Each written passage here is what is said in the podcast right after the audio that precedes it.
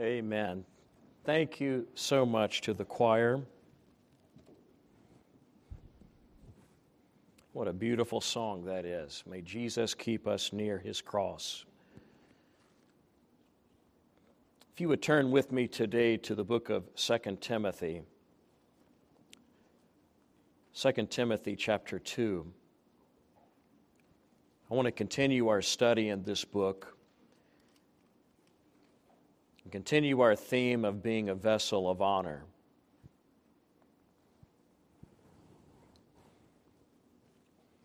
Second Timothy chapter 2, and I'm going to read verses 24 through 26.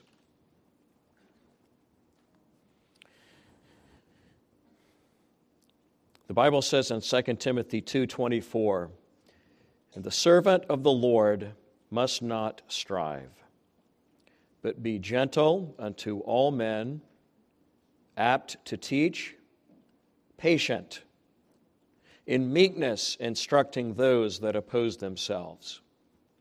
If God peradventure will give them repentance to the acknowledging of the truth, and that they may recover themselves out of the snare of the devil, who are taken captive by him at his will. Father, we pray that you would help us to be vessels of honor as we go through this passage. Teach us what we need to know, but we also ask that you would empower us to put these principles into practice. Because without your power and grace, we can do nothing.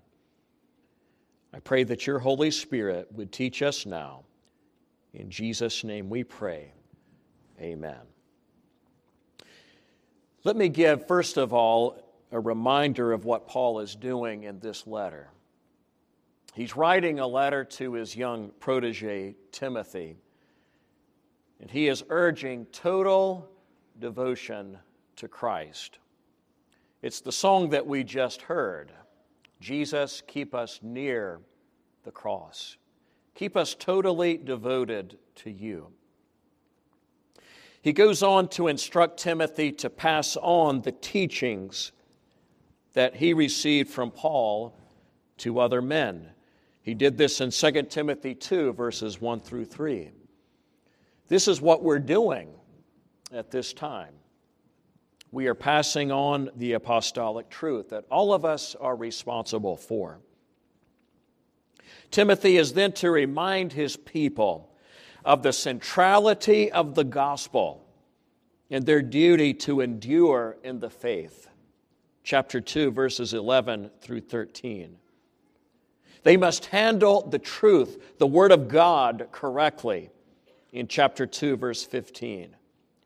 They should avoid getting entangled in disputes that are at best pointless and at worst deny the truth of the gospel in chapter 2 and verse 16. Paul then uses the illustration of vessels in a household. We would say containers to demonstrate that some bring honor to the Lord and some bring disgrace. So he now turns his attention to how Timothy should deal with those who are vessels of dishonor. But his instru- instructions can be applied to all of us in our dealings with one another.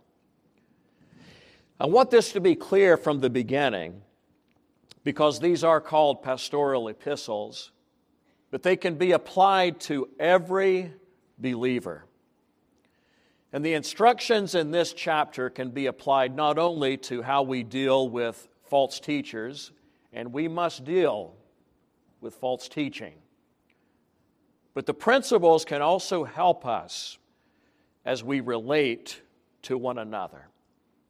And here is the great lesson that we find throughout this passage, and that is we must demonstrate the heart of a servant in dealing with others. Verse 24 says, The servant of the Lord. There are men in the Old Testament who have carried that title. And I would say that in a very general sense, those of us who know Christ as Savior are to be servants of the Lord. Serving Him is our highest calling. And so this morning, I want to look at how we do that. How can we be vessels of honor in dealing with others? Well, number one, number one, when we encounter conflict, we act with kindness and not with contention. The Bible says that the servant of the Lord must not strive. What does that mean? Well, he must not be quarrelsome or combative. Now, this especially applies to a pastor, but I believe that it applies to every child of God. We should not be people who love combat. And I'm not talking about necessarily physical combat, hopefully not. But sometimes we get into combat with others in with words, what we say, or maybe it's even just a look. Maybe it's with our body language. But we are not to be combative as God's people always loving to fight against others in order to get our own way, to fulfill our selfish ambition. Now, this is the instruction of the Lord to us.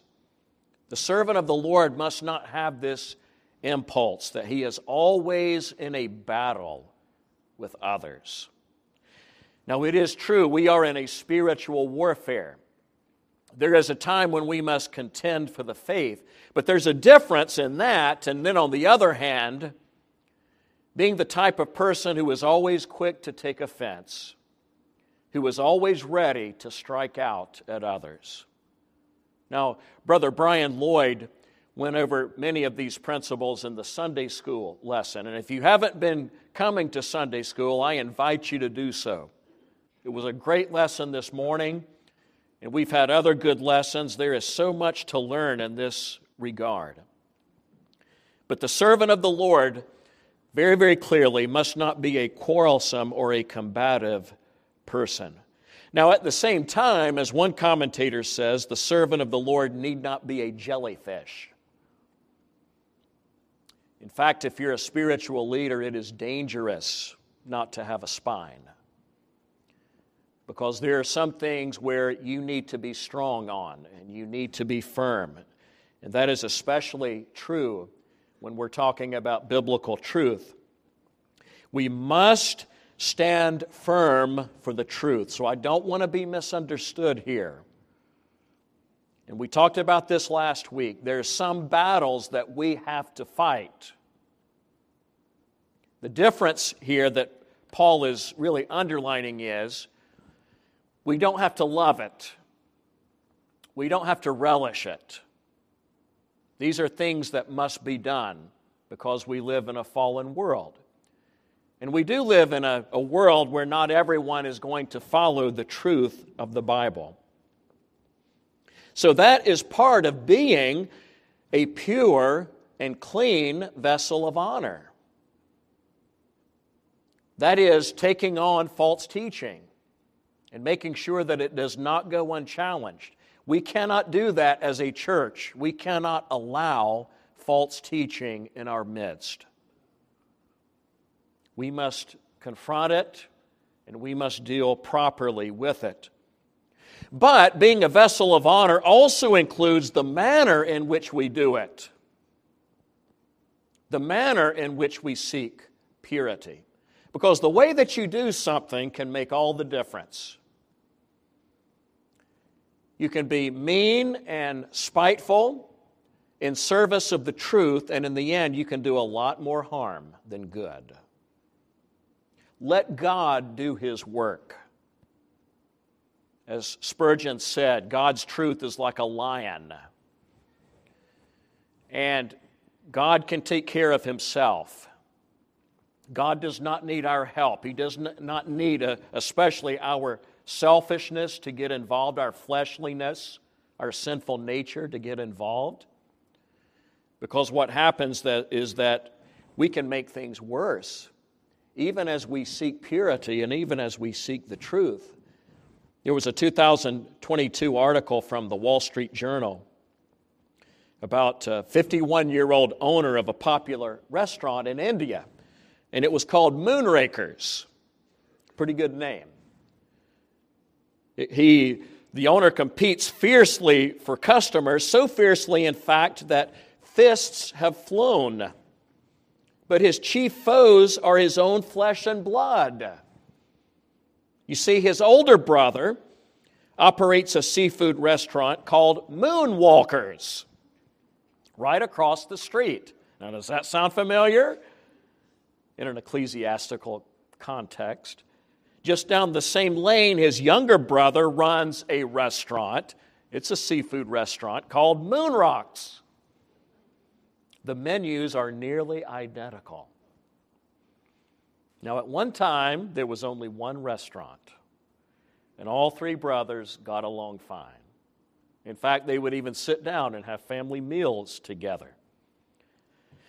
But then something changed. There was conflict, it was never repaired. And one of the brothers said, When money comes, love goes away. How tragic. A couple of times in 2020, two of the brothers brawled with each other in the street, right in front of befuddled customers. Sometimes it's like a street fight, one brother said. People say, This is a complicated family. We just came to eat. It's all proving baffling to tourists who frequently are stopped on the street by two of the brothers who are giving pitches for their rival restaurants. One resident said she wanted to eat at the original Moonrakers, but was bewildered by the competing eateries. On a more serious note, I wonder what unsaved people think at times when they see conflict and contention in our churches. People fighting over things that are of no eternal value.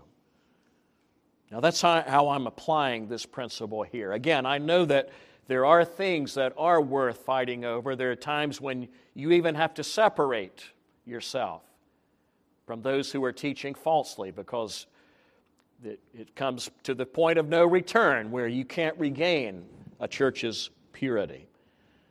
I know that there are times like that where you have to take action. But there are also times when we react in fleshly ways with selfish contention. And I strongly believe this that the way that we act affects the eternal destiny of others. It can affect how someone views God, how people view His church. And that's a warning to all of us. It's a warning to those of us who always like to draw the line, even when it's not worth fighting for, when the issues are small, when we take something minor and we, we try to make it into something major. And we do much damage to the cause of Christ. This is a serious warning for all of us, and it's the apostolic instruction. This is how we are to take care of these types of matters. We can always be kind to people. That's not something that is always going on in our circles. You don't have to write nasty letters or emails to people. No, you don't have to get on Facebook and carry on contentious dialogues that don't really end anywhere but more bitterness. Let me implore you, as God's people, avoid these things. Avoid these things. Make sure that we are not people who love the fight, who love the war, so much that we destroy the ground on which we're fighting. It's even more important because we're dealing with the souls of men. We have to be very careful how we fight for truth, the manner in which we do it. Number two, We must demonstrate patience in instructing others. So, not only must we act with kindness, number one, but we must demonstrate patience. Is this easy for you? It's not always easy for me. But the Bible says in verse 24 that the servant of the Lord is to be apt to teach, patient in meekness, instructing those that oppose themselves, or in other words, those that oppose the truth. So, first of all, the servant of the Lord must be apt to teach. And this is especially talking about a spiritual leader, a, bishop, or a pastor. The term in this context calls for both the ability and the willingness to teach. Gregg Allison says this A good servant of Jesus Christ is one who is trained in the words of the faith and good doctrine. 1 Timothy 4 6. So you have been trained in the truth. You also follow the pattern of sound words that you have learned. You guard the good deposit that has been entrusted to you. So the idea here is that you're not only following these things in word, but also in deed, also in your attitudes. Moving on, you must hold firm to the faithful, trustworthy word as taught, that you may be able to give instruction and sound, in sound doctrine, and also to convince or to rebuke those who would try to contradict the truth. All of these things a pastor must do, or a, a spiritual leader. But then he must also be patient. So, yes, there's an aptness to teach, there's an ability to teach, but there's also a willingness to teach. And I want you to hone in on this word patient because this applies to all of us, not just to pastors. But this is a quality that all of us as God's people should seek. The Greek word for patient here means to bear evil without resentment. That's not an easy thing. It's easy to love others when they speak well of you. But how about when they oppose you? Is it easy then? It's very, very hard not to get emotional. It's very, very hard not to respond in kind. But that's what the word is calling for. This is puts all of us under a, a great duty. And it's something that we can only fulfill by God's power. Because as human beings, what we do is we respond in kind. If someone treats us in a certain way, then we feel justified in striking back. But as a servant of God, we can't do that. We don't retaliate, we don't escalate the situation. The Bible says, a soft answer turneth away wrath. But grievous words do what? They stir up anger. They only make things worse. And sometimes it's not the things that you say, but it's how you're saying it. Or it's also the manner in which you say it. You can say things in a very condescending tone, a very patronizing tone, because you're angry and you're looking for any little way to get in a jab at someone else. Do you see how difficult this is? To take self out of the equation so you may try to, to make things right with others, and in the process, your attitude is not right. You may be saying the right things. So, for instance, we have a, a great book that we're going through in Sunday school Peacemaker by Ken Sande, that we've already talked about. And Brother Brian Lloyd brought up this point. It's not enough just to have knowledge. A lot of people have that, but they don't apply it in the right way.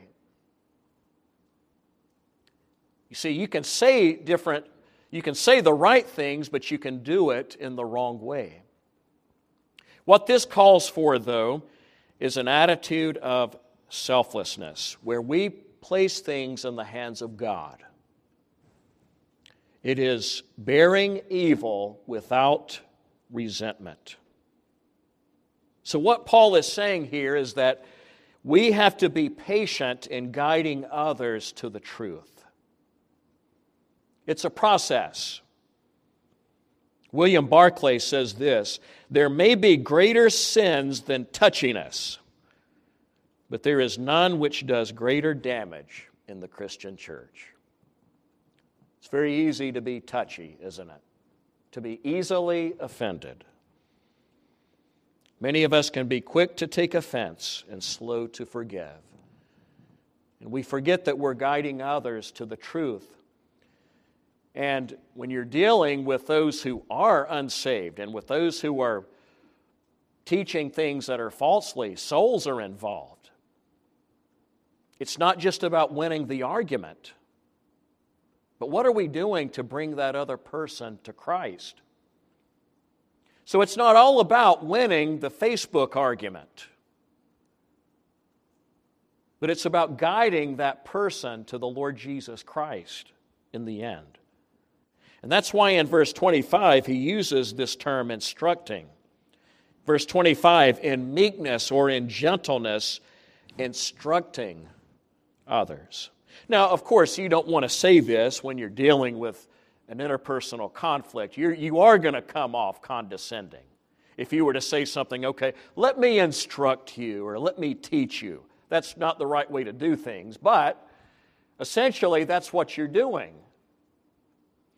And here's what instructing means it means to assist in the development of a person's ability to make appro- appropriate choices you are dealing with a person who is not making good choices. They're not making choices that are based upon biblical truth. And so you are trying to guide them in the right way. And the reason why this is so important is that if you'll go up just a, a few verses here in 2 Timothy chapter 2, you'll see in verse 23, chapter 2, verse 23, that there are foolish and unlearned questions. And that word unlearned is related to that same root for instruction. What it means is that this person is not being instructed in the right way. Spiritually, he does not know what he's talking about. Verse 23. And so, what you are doing is you are guiding him in the right way and you are doing it in the right way, with the right manner. For those of you who have had teachers, and that's all of us, we all know that with a good teacher, it's the way they do things, not just the material that they're dispensing. I had uh, a teacher in, in college, and he was my pre calculus teacher. Now, math has never been my subject. I guess that's one of the reasons why I married a math person. She can take care of all of that for me, so I don't have to worry about it. I was a history and political science major, and here I was taking pre calculus. And I took it with this guy, and he, he was brilliant. He really was, but I couldn't understand him. And he didn't really go over the material very well in class. Because what he would say is this he would say, you know, he would start writing a problem on the board and he'd say, oh, that's too simple for you guys. You know, and then he would just kind of run through the answer. Well, it was simple for him, and then he would get off on a story. He always talked about his house plants. He loved his house plants. He loved his graphing calculator. He loved computer programming. He talked about everything else but pre calculus. Now, I would go home every night. I was a diligent student at that time. I had buckled down by that time. And I would go home and I would do about two hours of homework, not really understanding what I was doing. But I did it anyway. I did that the whole year. I got a 13 on the final exam. I'm not sure how you get 13. He probably was, gra- was gracious by the, you know, just for writing my name and the date, I got 13 percentage points. And uh, I had perfect attendance. And so he said, I'll give you a D. Well, it didn't really help me very much because you had to have a C to transfer. But I remember the next time I took it, because it, it had to transfer, I had this woman who had taught math in high school, and she even put a smiley face on her papers. She said, I taught high or she said I taught junior high and high school and I would put the smiley face and then I started teaching college and I was grading papers one day and I just put the smiley face on there. And I said, "Oh, whoops, well, I won't do that again." But then some of the students say, said, "Why didn't I get a smiley face on my paper?" So some of the college students wanted it on their paper and so she did it ever since whenever anybody got A. And she would go over those problems very, very patiently and kindly. She was never condescending. She had an attitude, uh, just a, a, a, gem of an attitude. You knew that she wanted to help you. It was all about the student getting the material. I actually got an A in the class at the end, and I understood it. And I've forgotten it all since then. But I understood math, advanced math, for the first time in my life. I guess you would call it advanced, I don't know. But um, it was all about her manner and her attitude. She was teaching the same material. I remember the textbooks we had, they, they cost about $150. You know, a huge answer manual that had everything mapped out along with the textbook. It was the exact same material, but it was the way that she did it. And many times it is the manner in which we address these things that makes all of the difference. Leaders are to correct and give guidance in a spirit of meekness, gentleness to those who oppose them. We are to do so with kindness. We are to do so with manners. And I think some of that is missing in our society today. But one person has addressed or has defined meekness as the quality of not being overly impressed by a sense of one's self importance. It is gentleness, it involves humility, it involves courtesy, consideration of others, graciousness. These are the things that ought to characterize a Christian, even as we hold firm for the truth. My friend, don't let others push your buttons. Don't be drawn into that conflict where you retaliate and render evil for evil. That's exactly what the devil wants. And he can do much harm to us in that regard. Number three, we must trust in God's power to change hearts. I cannot change anyone. It is God who brings people to the truth. And this is a great statement in Scripture that teaches this principle. Perhaps Paul says in verse 25, and that's what the word peradventure means. Verse 25, perhaps.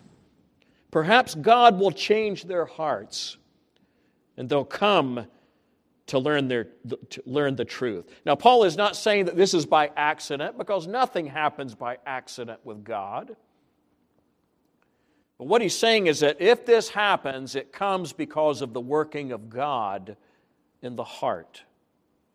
The phrase that they may recover themselves could be put in this way that they would come to their senses the word often meant sobering up after a person had been drinking. Now, of course, it's talking about spiritual soberness, waking up spiritually to the truth and the reality of what is going on. My friends, that's salvation. When I was 20 years old, that's what happened to me. I was going along my merry way, trying to make life as I knew it. But then the Lord awakened me to spiritual realities that there is a life beyond this life. And that my sin is not just against others, and it's not just something that harms me, but my sin is rebellion against my Creator. And one day I must stand before Him, and I must give an account to Him. Now, let me ask you today, everyone in this room, have you come to confront that reality? That one day you're going to have to give an account to God, who is your Creator. Have you come face to face with that truth? And then, have you come face to face with the truth that I am a sinner and there is nothing I can do to save myself? There is no amount of ritual, there is no amount of good works, nothing that I can do to gain my own salvation. I must put my trust in Jesus Christ and in Him alone. Have you done that this morning? My friend, that is the greatest reality of all. And one that we must face because nothing else matters unless that reality has been faced. Paul says, perhaps God will do a work in their hearts. Perhaps He will change them. They will regain their spiritual senses, and they will escape from the devil's trap. You could not have convinced me at 20 years old, before I was saved, that I was in the snare of the devil. I thought I was doing my own thing. I thought I was my own master. I thought of Christianity in, in modern terms as the oppressor, and so on and so forth. But then I awoke to the truth, and that, that is that I was in spiritual darkness that I was in the snare of the devil. I was a slave to sin. I was not free. And that's when I gave my heart and my life to the Lord Jesus Christ. And I asked Him for forgiveness. 2 Corinthians 4 3 underlines this reality. This is true for everyone who doesn't know Christ. And with kindness and compassion. If you're not saved here today, this, this characterizes you. The Bible says in 2 Corinthians 4 3, but if our gospel be hid, it is hid to them that are lost, to those who don't know Jesus as Savior, in whom the God of this world hath blinded the minds of them which believe not lest the light of the glorious gospel of Christ, who is the image of God, should shine unto them. It's a very cloudy day today, very thick clouds. But guess what? The sun is still there. It's still shining just as brightly as ever. But what has happened? Well, the clouds are in the sky and they block the sunlight from getting to us but it doesn't change the fact that the sun is still there.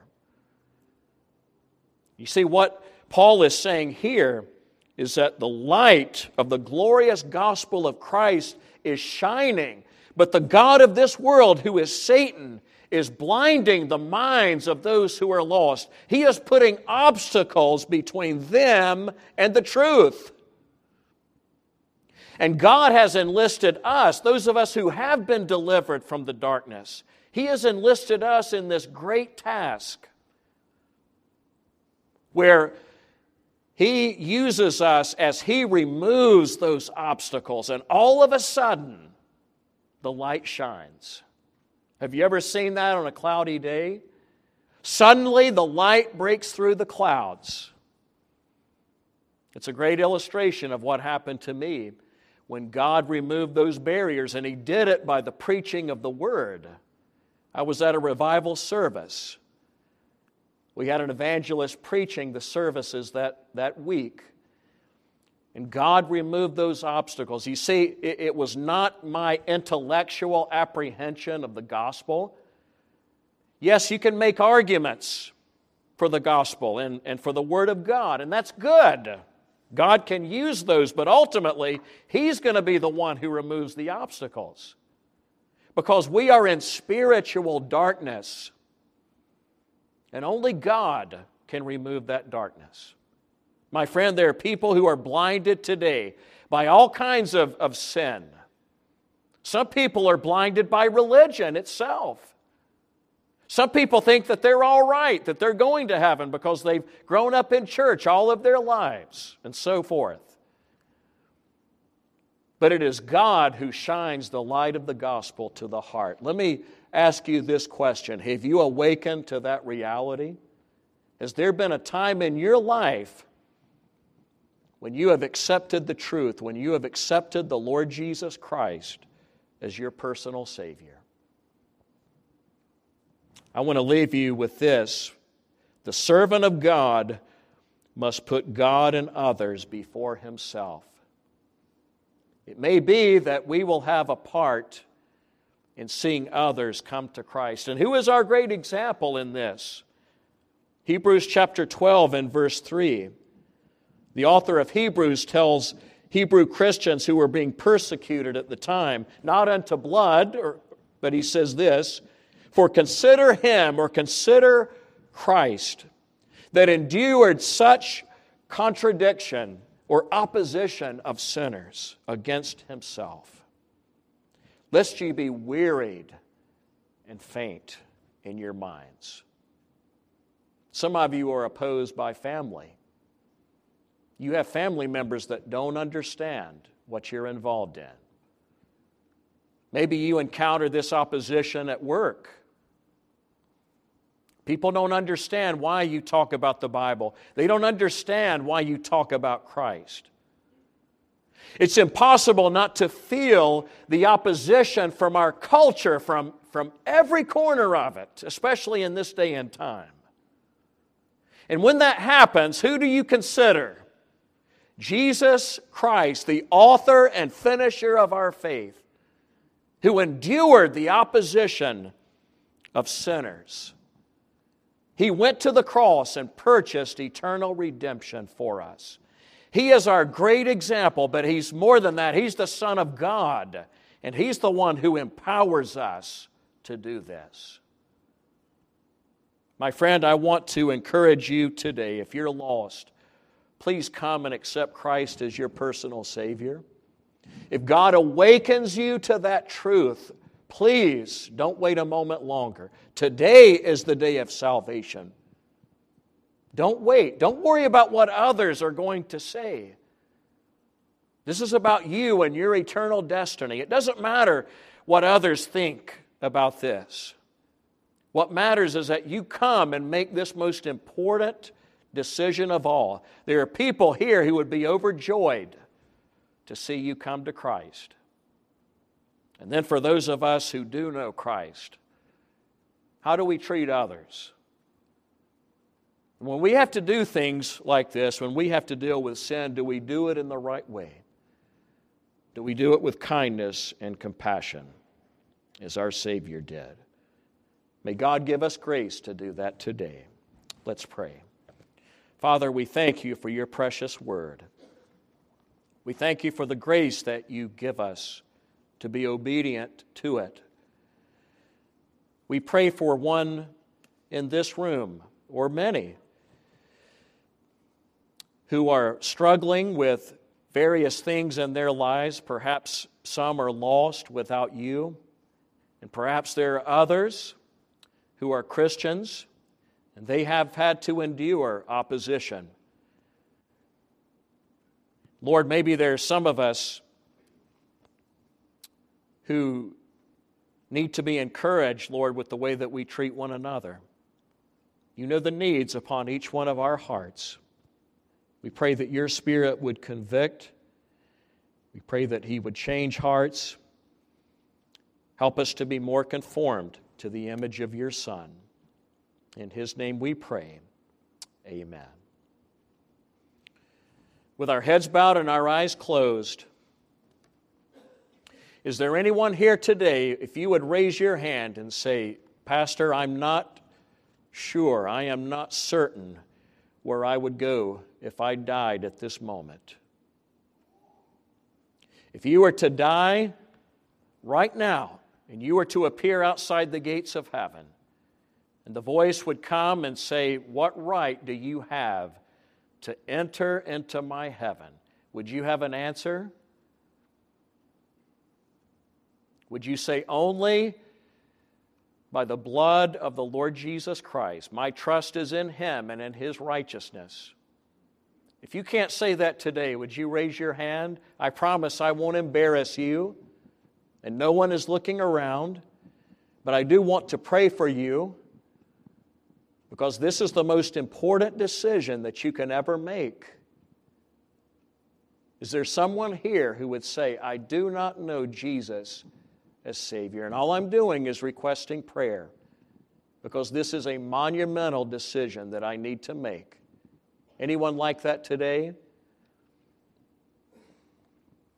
If the Lord has laid this upon your heart, please come to us after the service. And we can tell you from the scriptures how to be saved. May the Lord bless you.